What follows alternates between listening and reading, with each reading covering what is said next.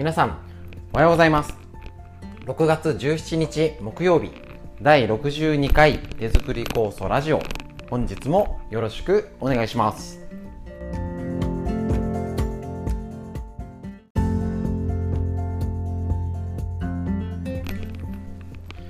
はい、えーと、皆さんのところ夕立ゲリラ豪雨は昨日いかがでしたでしょうか？大丈夫でしょうかね？なんかやっぱり昔のようにしとしとの梅雨じゃなくなっちゃってきましたね。昔と違う環境だからこそ私たちが生活する環境も工夫が必要。一つ一つ毎日ちょっとずつお勉強してこんな新しい時代を生きていく術を一緒に学んでいきましょう。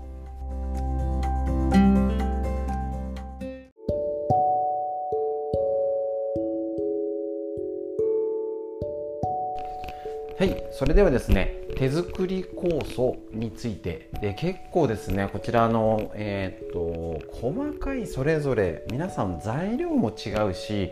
例えばよくあの結構今ね仕込んだ後の流れので質問を受けたりとかしている時期ではあるんですけれども例えばね梅だと単品で作った場合その年のそのなり水分量天候にすごい左右されます。こんなに取れるの？って年とあれ私なんか失敗しちゃいましたか？すごい量少ないんですけどみたいなね。時なんかがあります。比較的秋が一番安定した量が取れて春だったら外のもの外のものっていうと言い方変ですけどいつ雨降ったか。それこそこの辺基本雪降らない気候あの土地柄ですので雪が降った年ってあの地温土の温度が低くてあ春になったねあったかいって言っても意外と上がってこなかったりそういう影響をすごい受けます。ね、なので、えーと、そのもののねあの1個でまた作る作り手によって材料が違うよなんていうこともあるんですけれどもあの一般的な効能として、えーと少し抑えておくとまあ、それを利用して家庭で作れる、ね、例えば大豆と麹と塩を利用して味噌。味噌はとっても体にいい。だからそれをね自宅で仕込むと一番自分に合う状態で利用できるっていうふうに解釈してます。なので例えば梅でしたら、えーと、食中毒の予防ねよくはもともとねおむすびに梅干しが傷みにくいとかあるし胃腸の効果カルシウムを吸収促進するよ動脈硬化の予防疲労回復の効果、ね、食欲増進なんていうこと、ね、これ結構ね本とかどこでも言われてることですので、えーと、この辺りのことを知っておくとああやっぱ梅干しっていいんだなっていうことが理解できてくると思います。でまた例えばですねちょっとねなんかねえっ、ー、と春の酵素の材料のも少し触れていこうかなと思います。こちらインターネットの、えーと、山下薬草店さんのホームページから参考にさせてもらうんですけれども大体入ってると思います。よもぎね、珍しいやつはそこまで追っかけちゃうと分かんないんでベタなやつ紹介しましょう。大体よもぎは入ってる。こちらハーブの女王よもぎの知られざる万能薬。すごいですね。まあもともとよもぎ体にいいですし、えーと、天ぷらにしたりね。あの草餅ですね。これ古来からや医療用として用いられてる薬草なんですね。で、えーとまあ、こちら一般的にね持ち草なんて言われたり、えーと、してるんですけど、えーと、葉っぱを湯船に入れて体を温めると冷えにいいとか抗菌作用デトックス効果が高い。なるほど。アトピー性皮膚炎やダイエットにも効果があるよなんて言われてます。その中でもよもぎとしてまあこれ一般的にも言われてることだと思うんですけど、えーと、増血作用ビタミン K が多く含まれているので血液凝固に関わる成分血液の増血を助ける効果でいわゆる血液サラサラになるよ。とか利尿作用でダイエットむくみの改善とか腸内環境を整え便秘を解消。あとは美容効果老化防止シミやシワに。コレステロール値の改善。貧血の予防。体を温める効果。リラックス安眠作用なんていうことがありますしがんの予防なんてもありますね。トマトやかぼちゃなどと同じようによもぎにもベータカロテンが多く含まれ緑黄色野菜に分類されると。このベータカロテンには抗酸化作用や免疫力を高める効果があるようと言われています。よもぎ一つの種類だけでこれだけの作用があるんです。つまりあのもちろんこれが手作り酵素がどこまでっていうのは状態によったり作り手いろいろ変わるので全部があのあるよっていうもちろん薬効は歌えないんですけれどもこれだけ素晴らしい1種類だけで食物の植物が持つ効果効能ね、太陽のエネルギーがたっぷりいわゆるね体が動かすためのエネルギー電池みたいなね充電池蓄電池状態の塊のエキスっていう風なイメージとして捉えられるとねもちろんこれ売ったらあれですけど自分で作ってるわけですからね。ね自分でこうやって理解して飲むとああ春の酵素ってやっぱりいいんだな。っていうことも分かりますし梅よりも少ない単品よりもいろんな種類で作利用した酵素の方がいい。っていうのがよくわかると思います。でそれを昔から植物っていうのを利用して私たち人間生物は生きてきた。っていうことなんですね。なのでぜひぜひこれを知ちょっと知識を知ってちょっとねせっかくなんでねこれよもぎだけじゃなくてあの全部はあれですけど、まあ、ベタなやつぐらいこうね大体どこの地域でもこれは入れるよねぐらいの感じのもののえーと、持ってる力植物の持ってるパワーを確認していくとああこれ手作り酵素頑張って作った甲斐がありますしねあのそれを理解して飲むっていうことぜひこういうことこそねラジオの力を使ってご主人とか、えー、と息子さん娘さんねなんか急にドーンって作ってなんか樽で混ぜてなんか出来上がって飲みなさいって言われてもねなんだよこれみたいなね思っちゃうんですけれどね。やっぱりそういうものをちゃんと理解してやるとただなんとなく飲まされたのと変わってくると思います。今日はよもぎの効能合わせて梅の効能ということを確認しました。是非知識を深めて生活を豊かに。以上になります。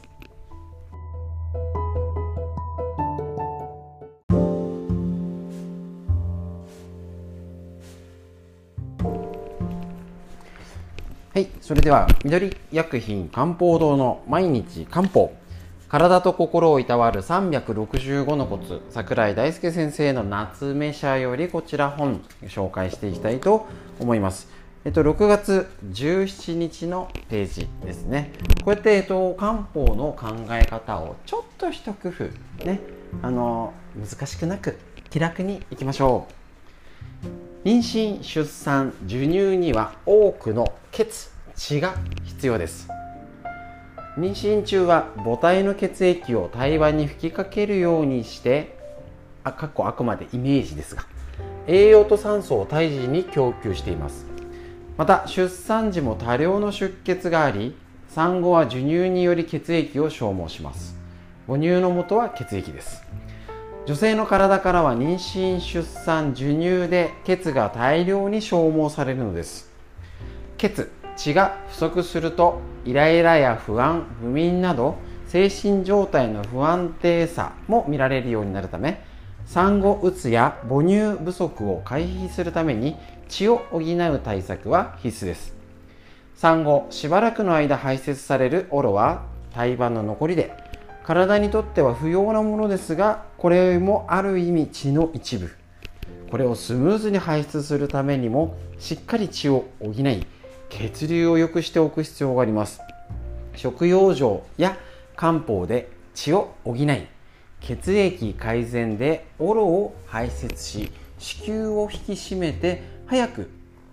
えっと、妊娠前の状態に回復することが必要です。ということになりますね。えーと、と出産大変ですからね。あのー結構ね胎盤結構大きいんですよねえーと、確かね 500g600g ぐらいって言われてるんですけど、えーと、うちのね、あのー、子供4人もいるので1人ね胎盤結構ね、あの、その時のでたまたま結構出産立ち会えたタイミングがあ多かったので完全に立ち会えて中で見たら3人いるかな。でえー、とねすごいですよね。あのまだあの多少ね医療従事者に当たりますので 私自身も。あの、えー、っと出産の時に、えー、っと助産師さんねお話しすると結構だからこうでどうなんですかっていろいろ話盛り上がっちゃったりしてうるさいって言われたことも あるぐらい一応ちょっとねあの出産の時とか子宮の状態話したりとかできましたし、あのー、なんかなたまたま仲良くなったね助産師さんがいたんでほら胎盤こうなってるんだよって見せてくれたんですね。多分普通じゃちょっと見れない男性ちょっときついかなと思うんですけれどもああちょっとここ少しもう弱って傷んできてる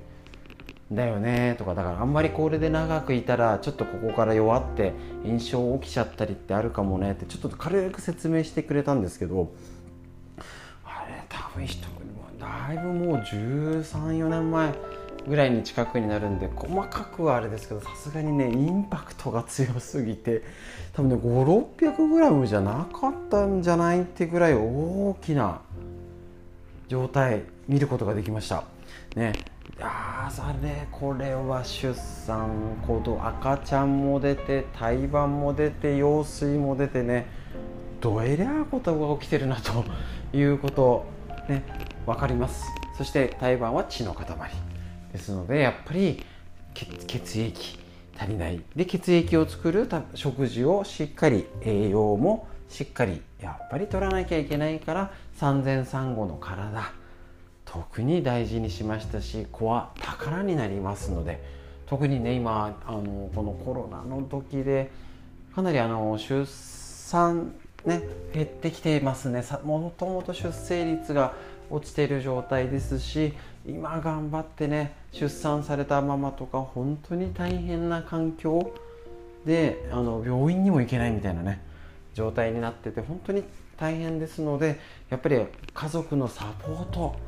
みんなで助け合うっていうことね。ただそれも限度がある中でサポートするにはやっぱり一つねあのー、今時もうおじいちゃん孫も抱けないみたいなねあのそういう状況だと済まないですので あのちょっとね別にあの詳しくならなくていいからあの女性の出産のこと子供の病気とかちょっとでいいので知識を入れてね今時のねみんなで子育てのサポートしていきたいとね是非お願いします。ということで以上になります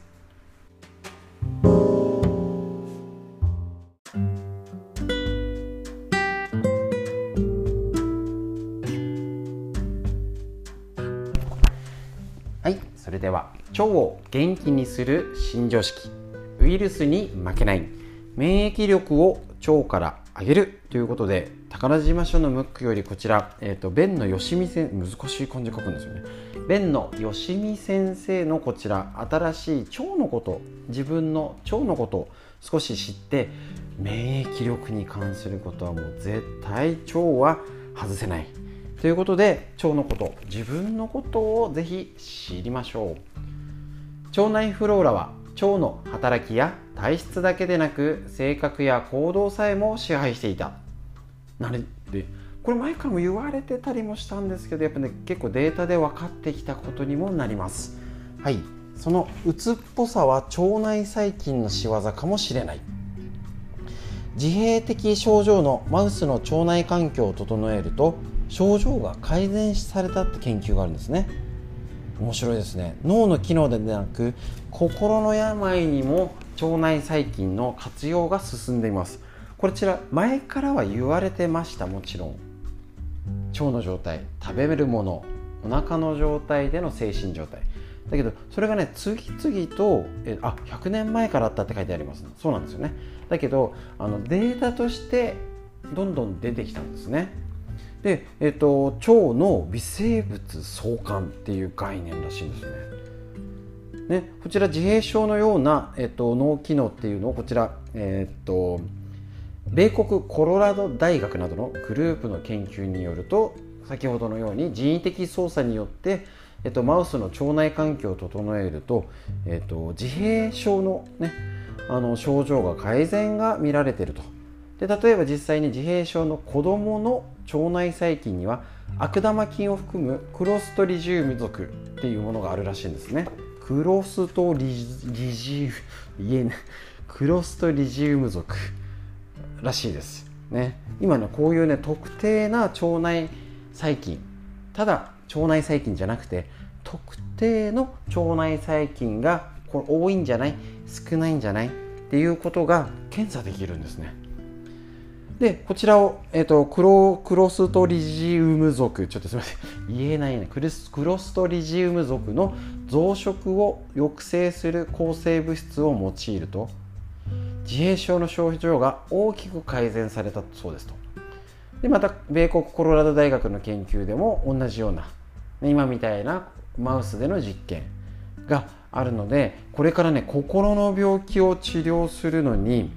微生物を利用したりとかある特定な細,、ね、細菌これは悪いんだよってことをピンポイント抗生物質がね本当はよくはねないんですけれどもこの多分ねこれからもまたもしかしたらこれ薬の上手な進化で特定な抗生物質だったり出てくるのかな。かなりねこの研究は盛んになってきております。だからあの、今までも何度もいくつか紹介してきました。なんか乳酸菌取ればいいとか、あの R1 だけ飲めばいいっていうことじゃないってことが分かりますよね。で腸を元気に微生物が元気にお腹が元気だったら病気にもなりにくい。精神的な面自閉症とか心の問題しかもなかなか薬が効きにくかったり手が出せない領域なことまで腸内細菌が関わってくるっていうことだと腸内環境を良くする腸を元気にする食べ物食品を取ることが絶対に必要ってことが分かるんですね。そうすると子供皆さんお子さんやお孫ちゃんで食べ物なかなか実際は共働きで食事今結構逆にねコロナだから大変になっちゃってる職業もありますし、ね、家にいたから手が込んだ料理が作れるって方ももちろんいらっしゃいます。だけど腸内環境を整えることがどうですか？ここまでいいとは思ってるんですよ。悪そんなどうでもいいとは思ってる人あんまりいないと思うんですけど今日ね今週いくつか見てるだけでも病気に関わるその自閉症増えてませんか？そういう問題のある子どもが。間違いなく感覚としても増えてます。そういうこの腸内環境が良くないんじゃないかっていうことを見方。もちろんこれは食事だけの問題じゃありませんからね。もう昔といろいろが違います。だからこそ家族だったりでこういう正しい知識ねあのー、今大変な状況での子育てになってます。昔とは全然違いますのでこういうことをやってあ酵素ってここに活用できるかもしれない。例えばお味噌とかね漬物。上手に作ろう。これだけじゃあちょっと食べてねプレゼントで食べてとか腸にいいんだよとかっていうことが当たり前にやり取りできるようにぜひこういう知識まず知識です。いきなりぬか漬けあげるったら困りますからね。ぬか床どうしたらいいのって なりますしびっくりしちゃいますのでね。あのまたお嫁ちゃんとの関係もありますからまず正しい知識を入れてから行動しましょう。以上です。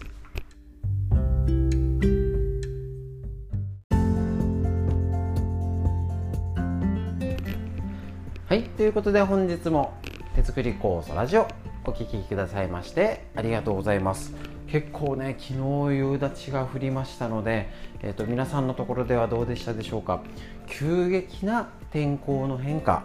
ね、さっきまで晴れてたのにってありますのでぜひ油断しないように、えーと、空見上げましょう。これもね昔の知恵ですよね。あっちの雲ね近くに雲があったら気をつけよう。すぐ雨が降ってんじゃないかな。こ今いる場所が雨降ってな雷がなくてもあれどっかで降り始めたね風が変わってきたっていうのが昔の感覚です。ああなんかえ風向き変わったり急に涼しくなってきたよね。そういうような変化をぜひ感じて上手にネットを利用してください。ネットだけだと追いつきませんからね。必ず急な変化の前触れってありますし昔の先人の知恵では空を見て雲を見て空気を感じて判断しました、ね、その変化を読み取れなくてもいいんです。感じましょうね。でああれがサインだったんだ。そういうことを実際に確認して生活してみましょう。それでは今日の空模様上を見上げて一日良い一日になりますように。最後までお聴きくださいましてありがとうございました。